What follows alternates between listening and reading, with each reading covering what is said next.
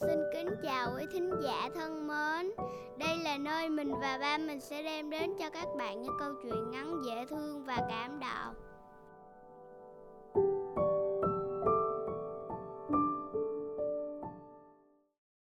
Hôm nay tôi muốn kể với các bạn về Toto, con chó mà tôi rất yêu quý.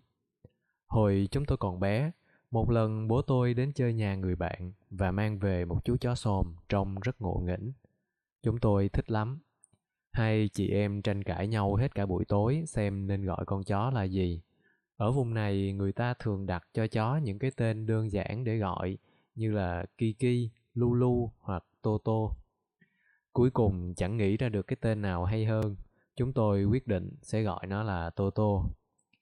Những ngày đầu Toto còn đi siêu vẹo, thỉnh thoảng lại ngã lăn ra mặc dù chẳng va vào ai cả.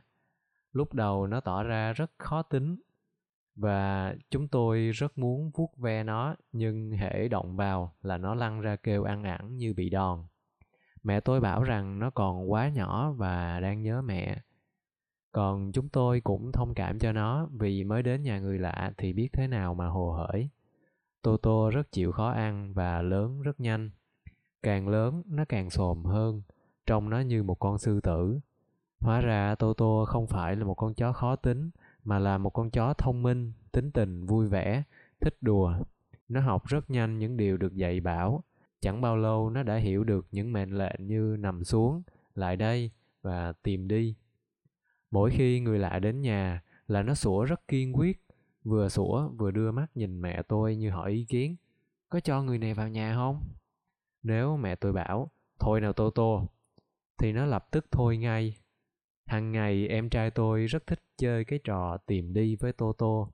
Nó lấy dép, mũ hoặc bất cứ thứ gì cho Tô Tô ngửi rồi ném vào trong bụi cây và bảo tìm đi Tô Tô. Thế là Tô Tô lao ngay vào bụi. Lát sau chui ra, lông dính đầy quả ké. Mõm thì tha đúng cái vật cần tìm, không bao giờ nhầm lẫn. Nhưng Toto có một nhược điểm là thích xé giấy và nhai dẻ rách. Một lần bé Nam bị mất một chiếc giày. Nó lục lọi khắp nơi mà không thấy. Còn Toto cứ đứng quanh quẩn tỏ vẻ quan tâm. Em tôi bảo là Toto tìm giày hộ tao với. Nghe tiếng tìm, Toto giỏng tay lên và hiểu ngay. Nó liền sụp sạo trong gầm giường, gầm tủ. Một lát sau tha ra đôi giày của em tôi đã bị nó nhai rách từ bao giờ nó lại chui vào một lần nữa và na ra chiếc tất đã bị rách nát. Vật thứ ba là một quyển truyện tranh bị xé nhàm nhở. Tô Tô đứng trước đống chiến lợi phẩm rách nát, đuôi ve vẫy chăm chú nhìn vào mặt bé Nam như chờ đợi một lời khen. Bé Nam mếu máu, Tô Tô mày hư quá, vậy thế này thì tao còn đi làm gì được nữa. Dường như Tô Tô cũng hiểu ra, nó thôi không ve vẫy đuôi nữa, ngồi xuống, cúp tay tỏ vẻ buồn rầu. Khi Toto hơn một tuổi thì gia đình chúng tôi chuyển tới nhà mới cách đó hơi xa. Tôi cảm thấy buồn, lưu luyến với căn nhà cũ, với những thứ mà mỗi lần chuyển nhà không thể nào đem theo hết được. Đấy, chẳng hạn như cây ổi kia, tôi làm sao mà mang nó theo được, mặc dù nó là người bạn thân thiết, gắn bó với chúng tôi từ thuở ấu thơ. Nó đã cho chị em tôi biết bao nhiêu là trái ngọt, Giờ đây nó xà thấp những cành cây lá vẫy vẫy như nói với chúng tôi những lời tạm biệt. Chỉ ngày mai thôi, nó sẽ không còn là của chúng tôi nữa. Còn bé Nam và con Tô Tô hình như chẳng biết lưu luyến gì cả. Chúng nhảy cẩn lên trong cảnh bộn bề. Bố tôi bế con Tô Tô đặt vào cái thùng gỗ trên xe để nó không nhớ đường quay trở lại. Nhưng dọc đường con Tô Tô bỗng nhảy vọt ra được và chạy ngược về nhà cũ. Khi mẹ tôi quay lại tìm, thì thấy nó đang nằm thủ phục dưới gốc cây ổi, chỗ mà ngày ngày nó vẫn ưa thích. Hóa ra con Tô Tô cũng biết nhớ tiếc và lưu luyến với căn nhà cũ thân thuộc. Mẹ tôi dỗ dành mãi nó mới về nhà mới. Thế mà thỉnh thoảng nó vẫn chạy về thăm căn nhà cũ, cho đến khi có chủ mới đến thì nó mới thôi. Khu nhà mới của chúng tôi không có lớp mẫu giáo nên bé Nam phải ở nhà với Tô Tô vào buổi sáng khi tôi đi học. Trước khi đi làm, mẹ tôi gọi Tô Tô tới và dặn dò như thể mọi việc đều trông cậy vào nó cả. Tô Tô ở nhà trong mé Nam nha, đừng có cho ai vào hết á. Còn tôi thì khi ra khỏi cổng, tôi không dám quay lại nhìn, Chỉ sợ mình bật khóc vì tôi thương em tôi và Tô Tô quá. Hai đứa đứng ở cổng nhìn theo tôi cho đến khi khuất bóng mới chịu quay vào nhà. Ở nhà con Tô Tô thực hiện rất chu đáo những nhiệm vụ của nó. Nó chơi trò đi tìm với bé Nam, đùa giỡn cho bé vui, đuổi lũ gà ra khỏi vườn rau, thỉnh thoảng lại đi tuần tiểu một vòng. Có hôm một bác hàng xóm sang xin nước đứng ở cổng và gọi. Bé ơi, mở cổng cho bác xin gánh nước nào. Nhớ lời mẹ dặn, bé Nam trả lời ngay. Cháu chẳng cho đâu, nhà cháu đi vắng hết rồi. Mẹ cháu dặn không được cho ai vào nhà hết. Chó Tô Tô cũng chạy ra sủa dữ dội, nhảy sang bên phải rồi sang bên trái, cho tới khi người khách lạ phải rời khỏi cổng mới thôi. Một lần có bác sang mài nhờ con dao, bác ấy cứ giữ giữ con dao trước mặt Tô Tô mà trêu nó như vậy. Mài dao để thịt chú mày đây, thịt đó hiểu chưa? Thế là Tô Tô sợ hết hồn, phóng thẳng lên đồi, nấp ngay vào đám thông rậm rạp. Đến chiều mới thấy nó mò ra, nó ngồi tít từ đằng xa nhìn về nhà, mẹ tôi gọi, Tô Tô, về đây. Nhưng mà nó không nhúc nhích, em tôi chạy ra dỗ dành nó. Về nhà đi Tô Tô, không ai thịt mày đâu, nuôi chứ nhỉ. Bao giờ thì nó cũng tin lời em tôi, nên nó theo bé về nhà. Mẹ tôi cho nó ăn, nhưng nó ngoảnh mặt đi nằm xuống một góc tỏ vẻ hờn dỗi. Ghê thế cơ đấy, mẹ tôi cười. Hai năm sau, gia đình tôi lại chuyển đi một lần nữa. Cũng như mọi lần, tôi cảm thấy bồn chồn và lưu luyến. Nhất là khi người mua nhà đến thì tim tôi thắt lại vì buồn. Ông khách đi lại, ngắm nghía ngôi nhà, vườn tược, nhìn cây cối trong vườn ước lượng xem chúng có sai quả hay không. Rồi ông ta nhìn vào cái miệng giếng trong vắt do chính tay bố tôi đào lên và xếp từng hòn đá. Khi nhìn thấy con Tô Tô, ông khách cứ khăng khăng bảo bố mẹ tôi là phải để lại cho ông ấy. Bố mẹ tôi kiên quyết từ chối, nhưng mà ông khách nói rằng ở thành phố người ta không có cho nuôi chó đâu, nếu mà người ta bắt giết nó đi thì tội lắm. Thế là mặc dù trong lòng nặng trĩu vì thương con Tô Tô, nhưng tôi và bố mẹ đành phải chấp nhận để con Tô Tô ở lại. Ở trong nhà, Nam và con Tô Tô đang đùa rất vui vẻ, chúng chẳng nghĩ ngợi gì cả.